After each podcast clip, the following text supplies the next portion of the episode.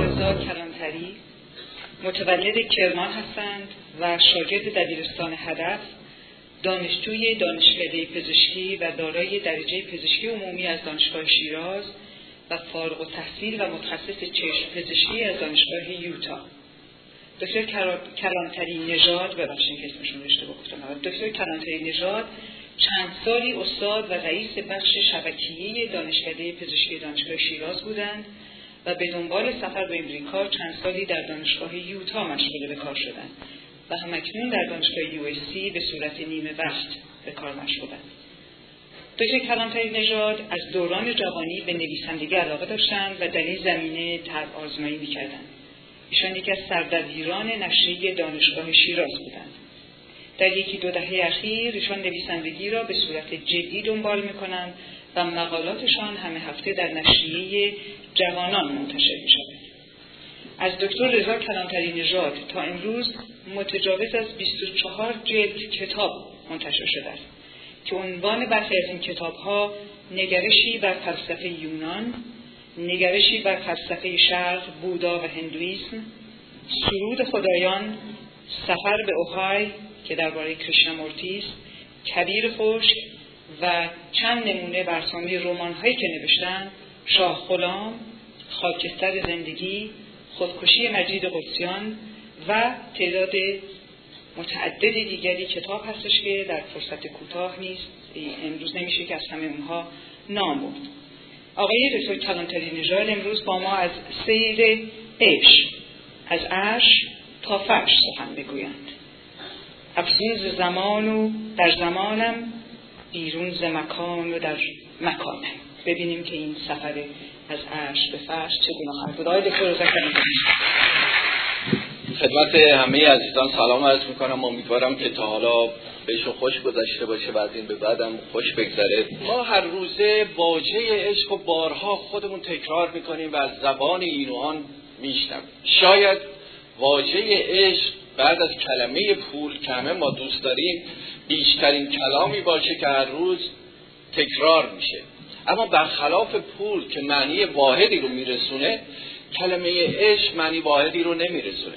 هر زمانی از هر دهانی که بیرون میاد یه معنی ویژه‌ای با خودش می‌گیره.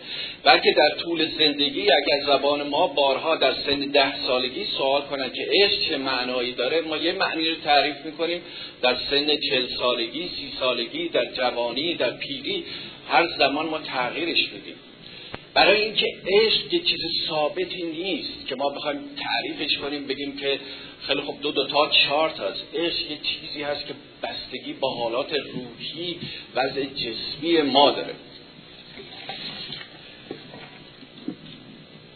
تعریف ها گاه خیلی متضاده یعنی که اکستریم طرف به صلاح یا مثبت یا منفیه. بعضی ها عشق فقط صرفا سکس می‌دونیم در این رابطه حتی ما در روزمره خیلی به کار می‌بریم. Let's make love. برای که اصلا love نیست سکسه I love my food. I love my car. ماشینمو دوست دارم. غذامو دوست دارم. ببینید اصلا کلمه دیگه از زمینم بردیم زیرتر به زیر زمین کلمه عشق ولی در عرفان و در به خصوص در فلسفه شرق عشق مقام بالایی داره. و این مقام چنان بالاست که دست ما آدم ما زمینی ازش کوتاه یعنی عشق طوری کردن که آدم فکر می‌کنه می‌خونه که هزاران ساعت باید رنج کشید و باید نمی‌دونم دریوزگی استاد کشید تا این عشق رو درک کرد. طوری هستش که از دست ما خارج میشه. عشق بعد این عشق و به عرفای ما عشق زمینی رو بد می‌دونن. عشقهایی که از پی رنگی بود عشق نبود عاقبت ننگی بود. عشق زمینی رو قبول نداره. عشق فیزیکی عشق حسی قابل قبول نیست. همینطوری که آقای دکتر کریمی حکاک فرمودن. و یه مقدارش هم آقای دکتر هلاکوی ذکر کردن. موقعی که بخواد عشق رو تعریف بکنند. حتی مولانا میفرماید عقل در شرحش چو خرد در گل بخوف شرح عشق و عاشقی هم عشق یعنی عشق نمیشه تعریفش کرد. عشق فقط باید با عشق بیانش کرد. آفتاب آمد دلیل آفتاب. یعنی اگه شما آفتاب ببینید آفتاب قابل تعریف نیست. بلکه آفتاب باید ببینید. در حالی که ما از نظر علمی می‌دونیم آفتاب قابل تعریفه. ما امروزه می‌دونیم که چرا به صلاح اشعه خورشید به وجود میاد بعدا من در سیر تکاملی هستی که خدمت و ارائه خواهم داد و خواهم گفت خواهم گفت که چجوری اصلا ستاره ها به وجود اومد. چیزی نیستش که امروز از نظر علم مخفی باشه. پس بنابراین باید یک مقدار بود شکنی کرد. یه مقداری از این مثلا عشقی که در اون جایگاه بالای عرفانی قرار داره و دست ما خارج هست. باید اونو به یک به صلاح یک سطح زمینی بیاریم. این وظیفه سنگین رو به من داره حالا من یک صحبت مختصری از کلام بعضی بزرگان تعریفشون رو راجع به عشق خدمت رو عرض می‌کنم. سوفوکلس در باب عشق می‌گوید یک کلمه ما را از خستگی و رنج و درد جهان میرهاند و آن کلمه عشق است. شکسپیر می‌گوید عشق روحی پر از آتش است. که آن را با چشم نمی‌توان دید و تنها در ذهن می‌توان یافت. عشق واقعی چون آتشی جاودانی است که هرگز خاموش نخواهد شد. ولتر می‌گوید عشق صاحب اسلحه یا وسیله است که می‌تواند به درون هر قلبی نفوذ کند. امانوئل کانت می‌گوید عشقی که از ارتباط جنسی برخواسته مانند غذای لذیذ است که ما آن را پس از سیری به کناری می نهیم مگر آنکه آن را با احساس و عشق انسانی همراه سازیم. اریک فروم استدلال می کند که هر گونه تئوری عشق باید با تئوری شناخت انسان همراه باشد. او عشق از انسان جدا نمی‌کنه و شناخت انسان چگونه میسر است؟ در رابطه آن انسان با فرد دیگر. فروید متاسفانه در این مورد یا نخواست و یا فرصت نکرد که عشق بیشتر بشکافه و به ما یه توضیحات بیشتری بده. در میان روانکاوانی که به صلاح عشق و بیشتر مورد مطالعه قرار دادم همطور خدمتون گفتم چون عشق کلمه هر روز به صلاح راجش به صحبت می شده در نتیجه یه شناخت علمی یه تحقیق علمی ازش به انجام نشد و همچنان محجور مونده تا اینکه اشتینبرگ اند بارن در سال 1988 کتاب سایکولوژی لاو نوشتن و تمام این کتاب رو اختصاص دادن به مطالعه عشق از جنبه های مختلف. اما ما چه عشق و حسی و یا فراحسی بدونیم که عشق فیزیکی یا متافیزیکی باشه این نکته رو نمی‌تونیم کتمان کنیم. که عشق باعث بستگی ما به فرد دیگر به جامعه و به هستی و به کل هستی خواهد بود. بعدا ما رابطه عشق رو در تکامل انسان با هم دیگه مطالعه خواهیم کرد. عشق اما در فرهنگ های مختلف به انواع مختلف بیان شده. من یه نمونهش رو به خاطر اطلاعاتی که دارم خدمت رو عرض می‌کنم در یونان باستان. از زبون چند نفر در کتابی که افلاتون نوشته من صحبت خواهم کرد ولی اون اون معیار و اون حرفایی که اون روز زدن امروز هم صدق می‌کنه. در کتاب سمپوزیوم البته سمپوزیوم عبارت از یه زیافتیه که خدمت اومدم این کتابی افلاطون نوشته ولی خود سمپوزیوم از نظر لغوی به معنی یه دونه زیافته ما تا این مثل این زیافت های ما که چهار تا شیرینی بیاره آل یو کن تیر ترکی اینطوری نیست. بلکه زیافتش از ساعت پنج بعد از ظهر شروع میشه و همین شروع می‌کنن با خوردن مشروب و غذا اینا. تا صبح روز بعد که بالاخره نصفشون ترکیدن نصفشون استفراغ کردن اینا. مثل زیافت مختصر ما نیست. به هر حال این کتاب یک زیافتی مجلس زیافتی هستش که به خاطر در خانه آگاتون که یک دونه از تراژدی نویسان بزرگ و به نام یونان هست برگزار میشه. و در این مجلس ارسطو هم حضور داد که بعد از بقیه مهمان ها وارد این جلسه میشه. بعد میگن خب امشب راجع به چی صحبت کنیم؟ راجع به عشق صحبت کنیم. حالا ببینیم چی میگن اینا. یک از نویس البته این کتاب خیلی بزرگه. من یک مختصر و چکیدش خدمتتون عرض می‌کنم. فیدروس یکی از نویسندگان عشق را ودیه از جانب خداوند عشق می‌خواند که به هر کس بخواهد اونو عرضه می‌کنه. یعنی یعنی چی؟ یعنی عشق از دسترس انسان خارج انسان با تلاش و کوشش نمی‌تونه عشق به دست بیاره. بلکه فقط یک ولی است. از جانب خدای عشق که اگر بخواد به یکی میده اگر نخواد به یکی نمیده. خیلی به تعابیر عرفانی ما نزدیکه پاسانیوس قائل به دو خدا هست یکی خدای قدیمی عشق که بر عشق روحانی به صلاح اداره می‌کنه و دیگری خدای زمینی که فرزند زئوس و دیان هستش بر عشق زمینی حاکم هستش. دکتر ارکسا ماکوس حالا یه مقدار تعریفش رو بهتر می‌کنه. میگه عشق مایه وحدت روح و جانه.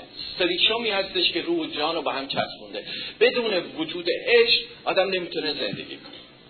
اما صحبت می‌رسه به اریستوفانوس. اریستوفانوس یک کمدی نویس خیلی معروفی هست با کسانی که ادبیات به صلاح یونان باسا آشنا باشن. احتمالا به کلمه زیاد برخورد کردن. این یه تعریف خندهداری از عشق میده که تا حدی برای ما جالبه. این میگه که در زمانهای قدیم قبل از اینکه بشر اینطوری رو کره زمین باشه یا آدمهایی وجود داشت که چهار تا پا داشتن چهار تا دست داشتن دو تا سر داشتن. و اینا سه گونه بودن. یک گونهشون یه مرد و زن به هم چسبیده بودن. یکیشون دو تا مرد و یه گونه سومشون دو تا زن به هم چسبیده بودن. حالا ما از اینجا می‌فهمیم که این روابط گی و چیزی اینا چجوری وجوده بعدشون میگه این انسان بسیار قوی بود.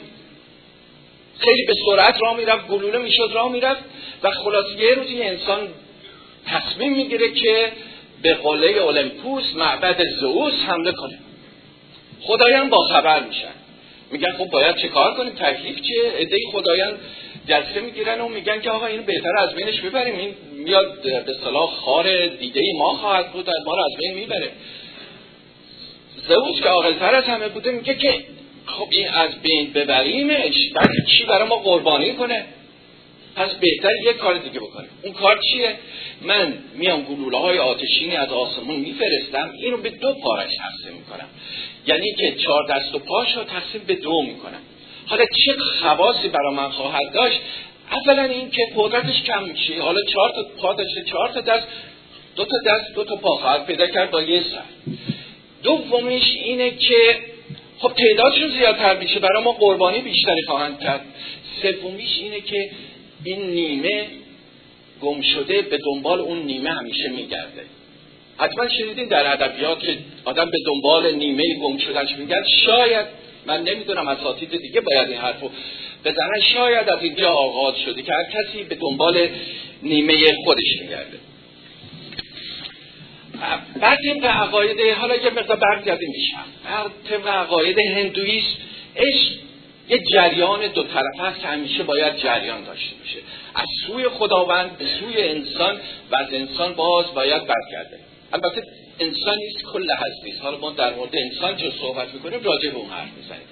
عشق میاد وارد هستی میشه به انسان نزدیک میشه از راه چاکراهایی که تعدادشون مختلفه وارد بدن میشه و بعد از بدن برمیگرده به سوی خداوند. وظیفه انسان اینه که این جریان عشق رو در هستی سد نکنه ممانعت نکنه قطعش نکنه. چه جوری می‌تونه این کار بکنه؟ دو تا کار باید انجام بده. کار اول بخشیدن. بخشیدن بدون انتظار پاداش. چیزی رو به یکی بده در لحظه که اون احتیاج داره یا در لحظه که خودش می‌خواد. بدون که انتظار داشته باشه که اون بهش برگردونه.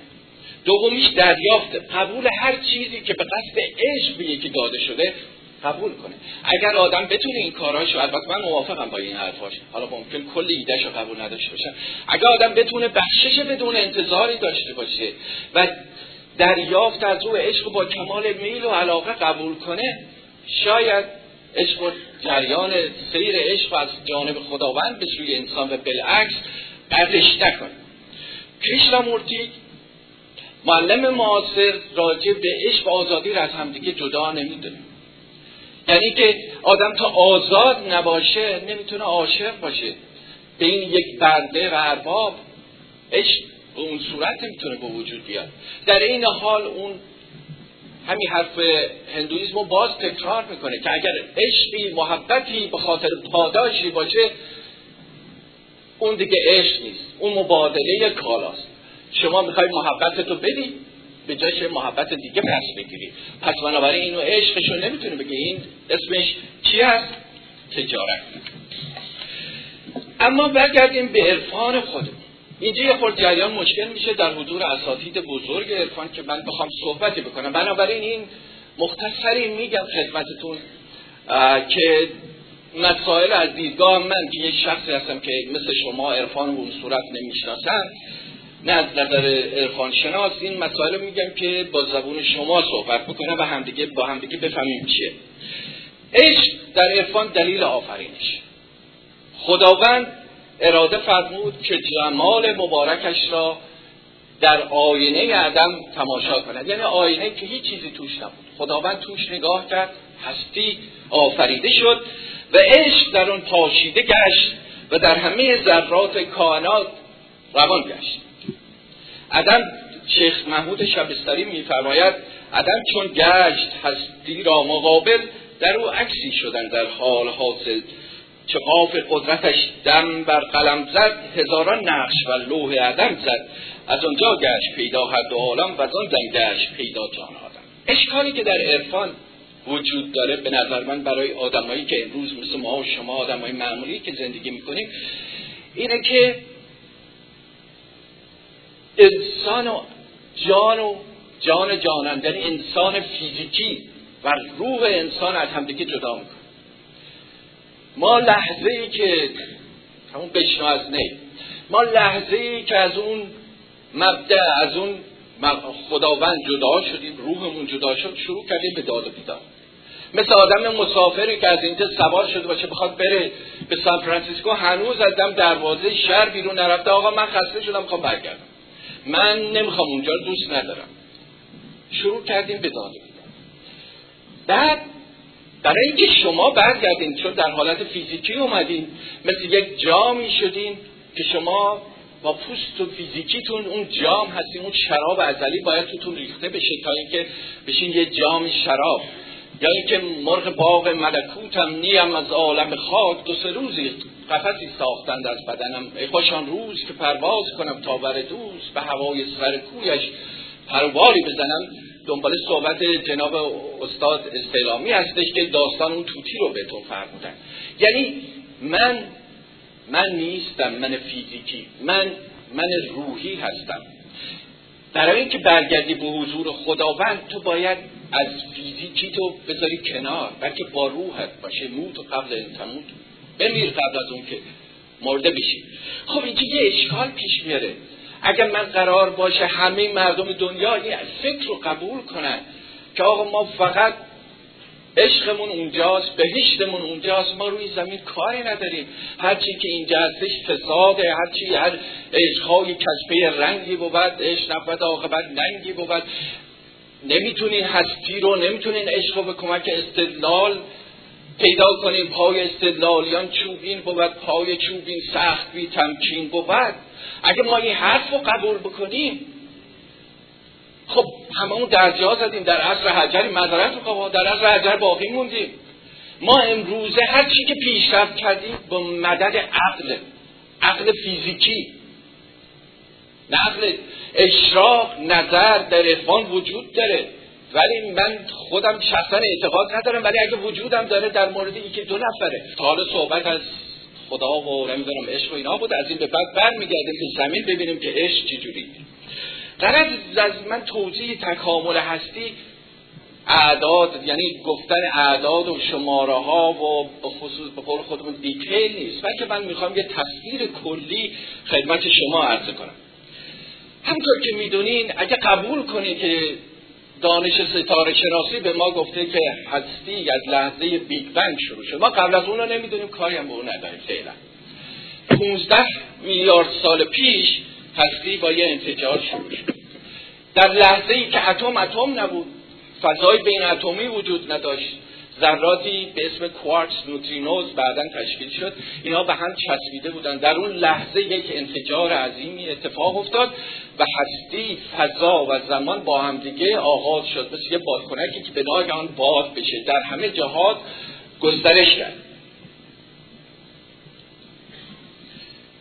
آیا این ماده المواد اولیه این ماده اولیه چی بوده؟ تا اونجایی که ما می‌دونیم میگم اتم و اینا بعدا تشکیل شدن. این از یک کوارچ سری به اصطلاح سب اتمی پارتیکل ها اینا به وجود اومده بود. حالا ما راجع به اون جای اینجا نیستش که صحبت بکنیم. حدود بعد منفجر شد در فضا پخش شد. توده های گاز در همه فضا یعنی فضا ایجاد شد ببخشید. فضا ایجاد شد باش توده های فضا در اطراف پخش شد.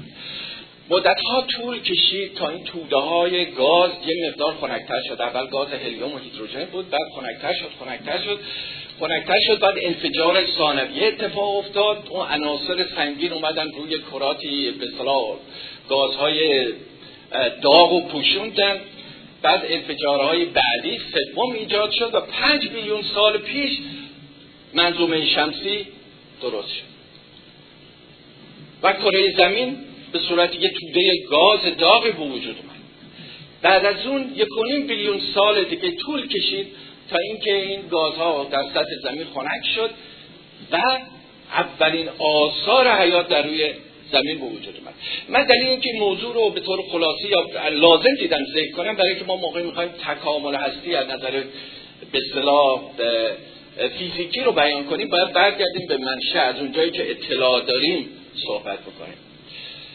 خب اتما در اون دریاهای اون موقع در بیشتر گاز سولفوریک داشتن اسید سولفوریک بودن اتما تبدیل شدن بعضیشون بعد از میلیون ها سال به بعضی مولکولها بعد در کنار دودکش های دریایی که گاز سولفوریک اسید به اصطلاح تولید می‌کردن از کف دریا بالا می اومد اولین آثار حیات پیدا شد آمینو اسیدها آیا میشه در یعنی به اصطلاح از آب ایجاد کرد در یک محیط آزمایشگاهی میشه. آزمایش کردن. اگه شما یک آبی رو بریزین در یک ظرفی البته با یه شرایط خاصی. یه طرفش رو گرما بدین یه طرفش رو سرما بدین می‌بینید که آمین اسیدها ایجاد میشه. آمین اسیدها پایه حیات انسان شد. بعد چند تا آمین اسید در اثر بسیار رندوم در اثر اتفاقی به همدیگه چسبیدن. و یه شکل خاصی به وجود آوردن که اونو ما میگیم یه پایه ژنتیکی اومدن دی این ای رو تشکیل دادن. دی ای در سال 1953 شناخته شد. بعد چهار نوع آمینو اسید به اصطلاح تشکیل شده. خیلی جالبه چهار چهار نوع ادنین، گوانین، سایتوزین و تایمین. طرز قرار گرفتن این آمینو اسید هاست که ژنتیک کد به ما میده.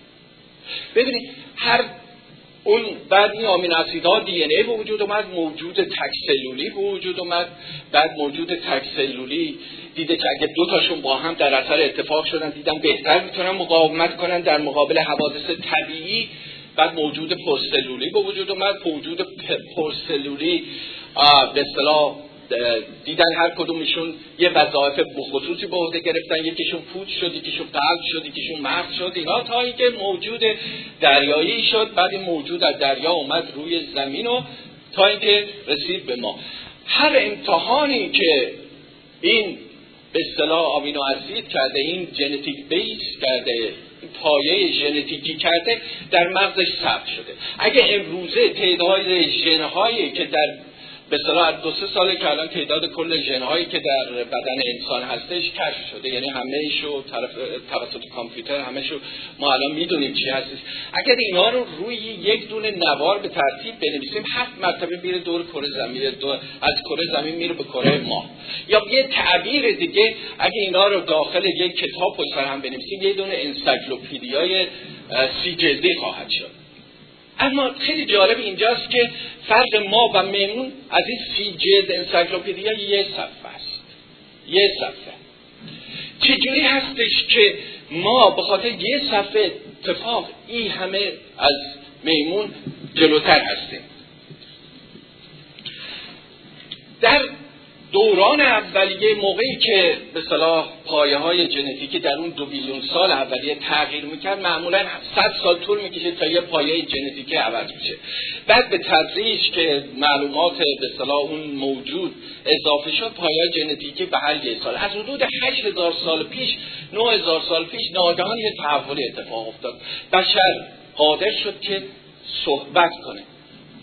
گوش دقت کنید این زبان خیلی عامل مهمی هستش که بعدا یعنی من یکی از عاملی هستش که باعث به صلاح وجود آمدن عشق میشه.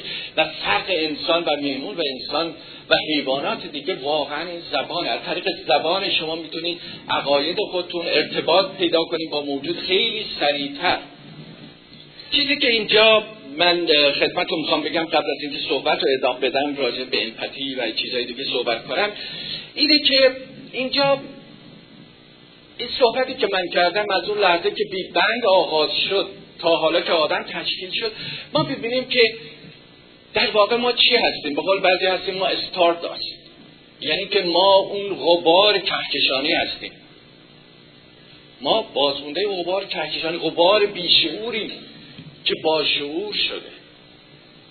چه چیزی باعث میشه که آمینو اسید چند تاشون به هم به چسم رو تشکیل بدن؟ خب درسته میگن راندوم یه اتفاق افتاده ولی چرا دی چرا همه چیز به سوی تکامل پیش میره؟ اینجا سوالی که منم درست جوابش بلد نیستم. آیا این عشق که رو به سوی پیشرفت به سوی تکامل میرونه؟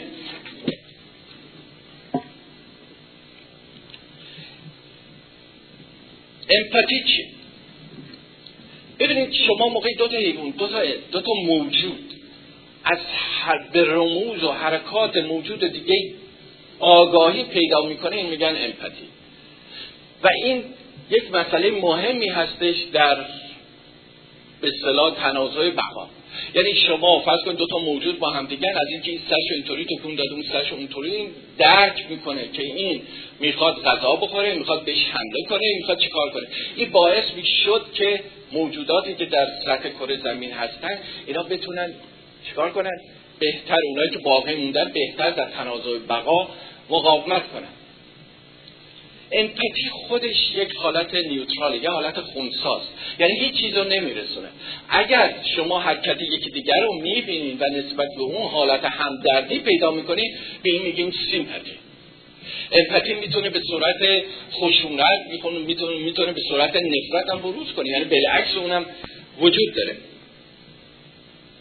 امپاتی در تنازع بقا موجود رول موثری دارد و همچنین باعث روابط بین دو موجود و یا بین موجود و فامیل او و یا حتی دشمن او می تجربیات افرادی مثل دیوید کرو آزمایش کرده. ببینید باکتری برای تکثیر احتیاج به میل فیمیل به حساب مؤنث و مذکر نداره. ولی همین دو تا باکتری اگه با یک کلونی شروع کنید تعداد باکتری هایی که مثلا بعد از چند روز هست کمتر از اون تعدادی خواهد و با دو تا باکتری با هم شروع کنید در مورد نباتات هم صفر می‌کنه. یعنی اینکه اگر درختار رو حتما متوجه شدین در باغچه‌هاتون اگر درختار رو کنار همدیگه بکاریم می‌بینیم که بهتر رشد می‌کنن بزرگتر میشن بلندتر میشن. یعنی لازم نیستش رابطه سکسی بین موجودات, موجودات وجود داشته بشه بلکه همین که کنار همدیگه هستن رشدشون رو تقویت می‌کنه. یک موضوع دیگه هستش که اینجا من خدمت رو عرض کنم. آیا میشه که ما از طریق به اصطلاح از طریق مصنوعی بتونیم یعنی ما یه طوری گفتیم که چجوری این آمینو اسیدهای اولیه باعث تشکیل چی شدن؟ باعث دی این ای درست کردن؟ انسان وجود آیا میشه این کار تو آزمایشگاه تکرار کرد؟ یک به اصطلاح آدمی به اسم داکینز در آزمایشگاهش حدود چند سال پیش اومد یک صورت کامپیوتری از این حالت درست کرد و دید بعد از 29 نسل از یک دونه ژنتیک بیس یعنی یک دونه ژنتیک کد کوچولو می‌تونه یک دونه حشره بسازه. پس برای این کار امکان داره. از نظر علمی اون حرفی که من خدمت عرض کردم صحیح است. حالا داستان تحولش. حالا می‌رسیم به اینجا که عشق رو می‌خوایم تعریف بکنیم. از نظر علمی و از نظر این تو دیکشنری آکسفورد میگه love is the state of feeling with regard to a person which arises from recognition of natural ties and manifests itself in warm affection and attachment. حالتی از احساس نسبت به شخص دیگری است که برخواسته از کیفیت‌های جذاب، همدردی و یا ارتباط‌های طبیعی وی است و به صورت بستگی و محبت زیاد بروز می‌کند. خب این تعریفی بود ازش. ببینیم این عشق از نظر چجوری تکامل پیدا کرده. برای اینکه ما تکامل عشق رو درک کنیم باید عشق رو در رابطه بین حیوانات امپاتی سکس و پیوند مادر کودک بررسی کنیم. اگه ما این چهار پنج تا رو بررسی بکنیم می‌فهمیم که در واقع سرچشمه عشق در انسان از کجا شروع میشه. ببینید ما واقعا نمی‌دونیم عشق بین حیوانات وجود داره یا نداره. دلیلش اینه که ما می‌تونیم رفتار حیوان رو بسنجیم. ما می‌تونیم یه چیزی نشونش بدیم ببینیم دوست داره یا دوست نداره. عکس عملش نسبت به اون چی ولی احساسش رو نمی‌تونیم بفهمیم. ما می‌تونیم منکر عشق بشیم می‌تونیم نشیم. مثلا دادا خودتون احتمالا دیدین تو این Discovery Channel می‌بینیم که مثلا بچه فیل که مرده مادرش چند روز بالای سرش داده یا یه دونه فیل بزرگتر که از بین رفته قبیله فیل ها دورش وایسادن تا این رو مثلا فرض کنید از, از شر شیر یا حیوانات دیگه که می‌خوان بهش حمله بکنن محافظت کنم. آیا این عشق بذاریم یا نذاریم؟ ما نمی‌دونیم. واقعا ما نمی‌تونیم اندازه گیری بکنیم.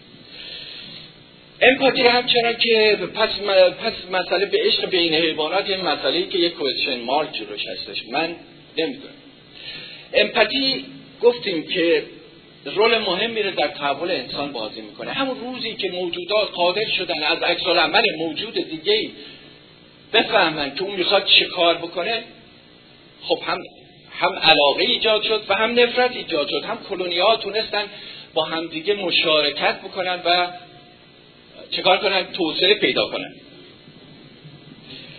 گفتم که اگر امپاتی به صورت همدردی باشه اونو بهش میگیم سیمپاتی می‌تونه به صورت نفرت و خطر و غیره و غیره باشه. سومین مسئله که اینجا می‌خوایم بررسی کنیم مسئله سکس هست اکثر مردم سکس رو با عشق یکی می‌دونن. ای از محققین عشق را دنباله و ملزوم روابط جنسی قلمداد می‌کنن. آیا همچی چیزی صحت داره یا نداره؟ عشق سکس قسمتی از عشق هست ولی نمی‌تونه در وجود آوردن عشق دخالتی مؤثر داشته باشه. ببینید عملیات عمل سکسی رو بین حیوانات دیدیم. هست. اتفاق میفته برای تنازع بقا برای تکثیر نسل اتفاق میفته. حتی بعضی از حیوانات عمل سکس این مورد اگریشن یه مورد حمله است. مثلا انکبوت ماده حالا نخندید. انکبوت ماده یه نوع انکبوت ماده هست که موقعی که عمل سکس رو با به صلاح نرش انجام میده بچه هم نرر میگیر می‌خوره.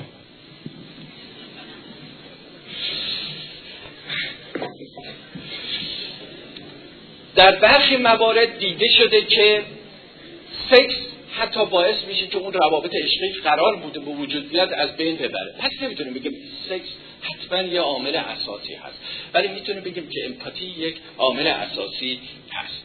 بعد مسئله بعدی پیوند مادر کودکه. در همه حیوانات بسیار رده بالا وجود داره. هر چقدر که بچه ای که به دنیا میاد بیشتر همطور که دکتر ولاکوی هم فکر کنم فرمودن. بیشتر دیپندنت باشه بیشتر وابستگی داشته باشه. برای بقای خودش به مادرش این رابطه زیادتر میشه. حالا این رابطه چگونه زیادتر میشه؟ بعدا دکتر بیگی فکر کنم راجع به هورمونایی که در دو طرف ترشح میشه که این رابطه رو تشدید می‌کنه صحبت خواهند کرد. پس عشق مادر و کودک آغاز رابطه عشقیه. ولی خود رابطه عشقی نیست. یعنی در اونجا هستش که بچه یاد می‌گیره که عشق ورزیدن چه مزایایی داره. و بعدا اگر بچه در هنگام به در اون دوره طفولیت که بعدا احتمالا آقای دکتر ولاکوی صحبت خواهند کرد اون اون به صلاح محبت رو دیده باشه خیلی راحت تر می‌تونه عشق رو قبول کنه. خب پس دو تا مورد شد. یکی امپاتی شد و یکی رابطه مادر و کودک. مسئله سومی که وجود داره از همون 8000 سال پیش ایجاد شد که ما را از حیوانات جدا کرد. امپاتی در حیوانات هست سکس هم در حیوانات هست ولی زبون در حیوانات نیست. language نیست. شما می‌تونین افکار خودتون رو بیان کنین به دیگری به به به طرف مقابل به community خودتون و به جهان منتقل کنید شما می‌تونید دانش خودتون برای بچه هاتون بزنید اون زبونه که باعث به وجود اومدن زبونه که باعث به اصطلاح تکامل بشر شده و تکامل عشق شده. دوباره این حرف تکرار می‌کنم. شما امپاتی یعنی که از, از یکی دیگر بتونی از حالات و کاری که یکی انجام میده موجود دیگه این حالت اونو بخونی وجود داره در حیوانات. رابطه مادر کودک هم هست. همه شما می‌دونید دیگه احتیاج به مثال به مثال زدن نداره. و زبون. حالا ببینیم آیا اینا با ژنتیک کدای ما می‌خونه یا نمی‌خونه. چیزی که ما می‌دونیم بعدا خانم دکتر نوزری اینجا صحبت خواهند کرد رابطه مادر کودک حالت ژنتیکی داره. empathy یه حالت ژنتیکی داره. و language و زبون هم یه حالت ژنتیکی داره. اگه این سه حالت ژنتیکی داشته باشه عشق فراورد و برایند ایناست. باید تابع یه حالت ژنتیکی باشه.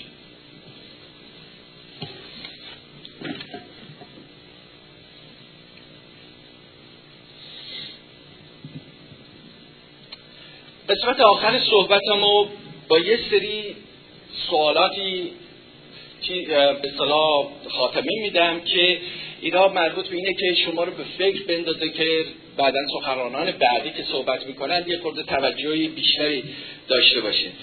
یه مقدار من نوشته بودم اینجا راجع به تغییرات پس از عشق که تغییرات پس از عشق به دو گروه تقسیم می‌کنن تغییرات خارجی و تغییرات داخلی در مادر و در کودک. البته من از این که میگذرم به خاطر به کوتاهی وقت. ولی این سوالات رو دوست دارم مطرح کنم. سوال کردین هیچ موقع خودتون آیا عشق گذرا یا ممتد عشق یه لحظه میاد میره یا این که می‌تونه ادامه داشته باشه؟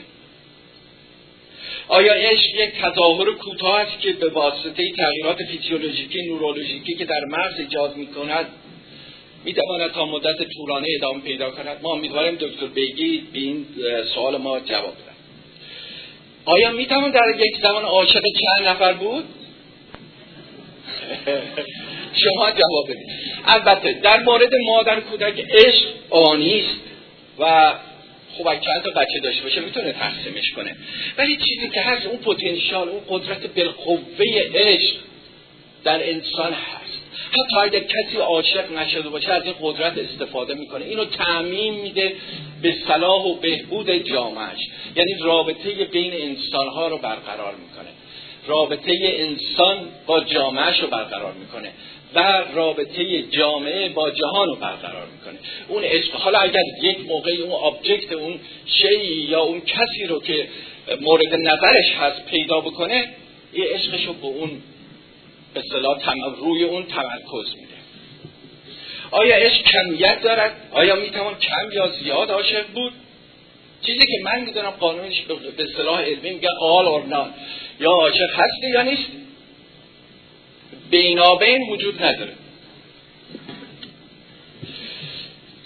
آیا عشق تاثیر عشق مادر کودک با در رابطه با عشقی که آدم در بلوغ پیدا می‌کنه این صحبتی که احتمالا جناب دکتر غلاکویی ادامهش خواهند داد. آخرین مطلبی که می‌خوام ارز کنم خدمتتون جهان بدون عشق چگونه جهانی خواهد بود؟ اگه در جهان عشق نباشه یا عشق کاذب باشه چی به وجود خواهد آمد؟ خانم دکتر بگه احتمالا خواهند گفت بهتون که عشق یه حالتی هستش مثل اعتیاد. و همون ترتیبی که اعتیاد در سرتون مثل یه موادی شبیه به مورفین اندورفین اینا ایجاد می‌کنه عشق هم همون کارو می‌کنه. حالا کسی عشق نداشته باشه برای تحریک مصنوعی و به وجود اومدن اون حالت دچار اعتیاد میشه. یه طرفش یا اینکه میره و سکس بدون هدف خواهد داشت. اون هم همین کار ممکنه در مغزش انجام بده. انشاءالله که هیچ موقع جهان خالی از عشق نباشه. متشکرم. البته ملاحظه فرمودید که درباره هیچ کس غیر از خانم دکتر مریم بیگی اونقدر صحبت نکردن. ایشون همسر گرامی و عزیز آقای دکتر هستن بسیاری از دوستان همیشه پرسیدن که چرا روی برنامه های خط برنامه های رادیویی یا در این مجامع خانمها تعدادشون بیشتر هست. علتش هست که خانمها بیشتر حس می‌کنن بیشتر احساس می‌کنن بیشتر حرف می‌زنن بیشتر نظر دارن؟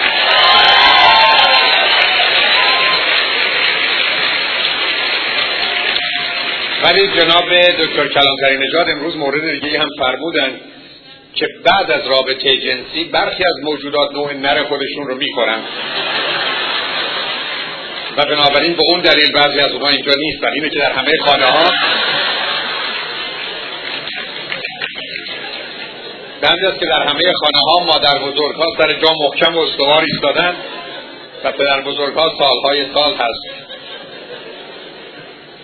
که به ملکوت شتافتن جان دکتر بسیار سپاس گذاریم بسیاری از پرسش هایی که مطرح فرمودید مسائل بسیار اساسی است. همونطور که اشاره فرمودند دوستان عارف ما ادیب ما دانشمند ما آگاه ما به دلیل مسئولیت و نوع سخنی که داشتند گفتگو درباره عشق رو در زمینه های مطرح فرمودند. جناب دکتر کلانتری نژاد اون رو به بهترین صورت ممکن در اختیار مخصوصا دوستان پزشک و جراح ما گذاشتن که به زودی اون رو سلاخی خواهند کرد. امروز بعد از ظهر احتمالا اگر قرار هست وسایلی به جهت جلوگیری از ریختن خون اون هم خونه عشق در یه چنین میدانی برای خودتون فراهم کنید.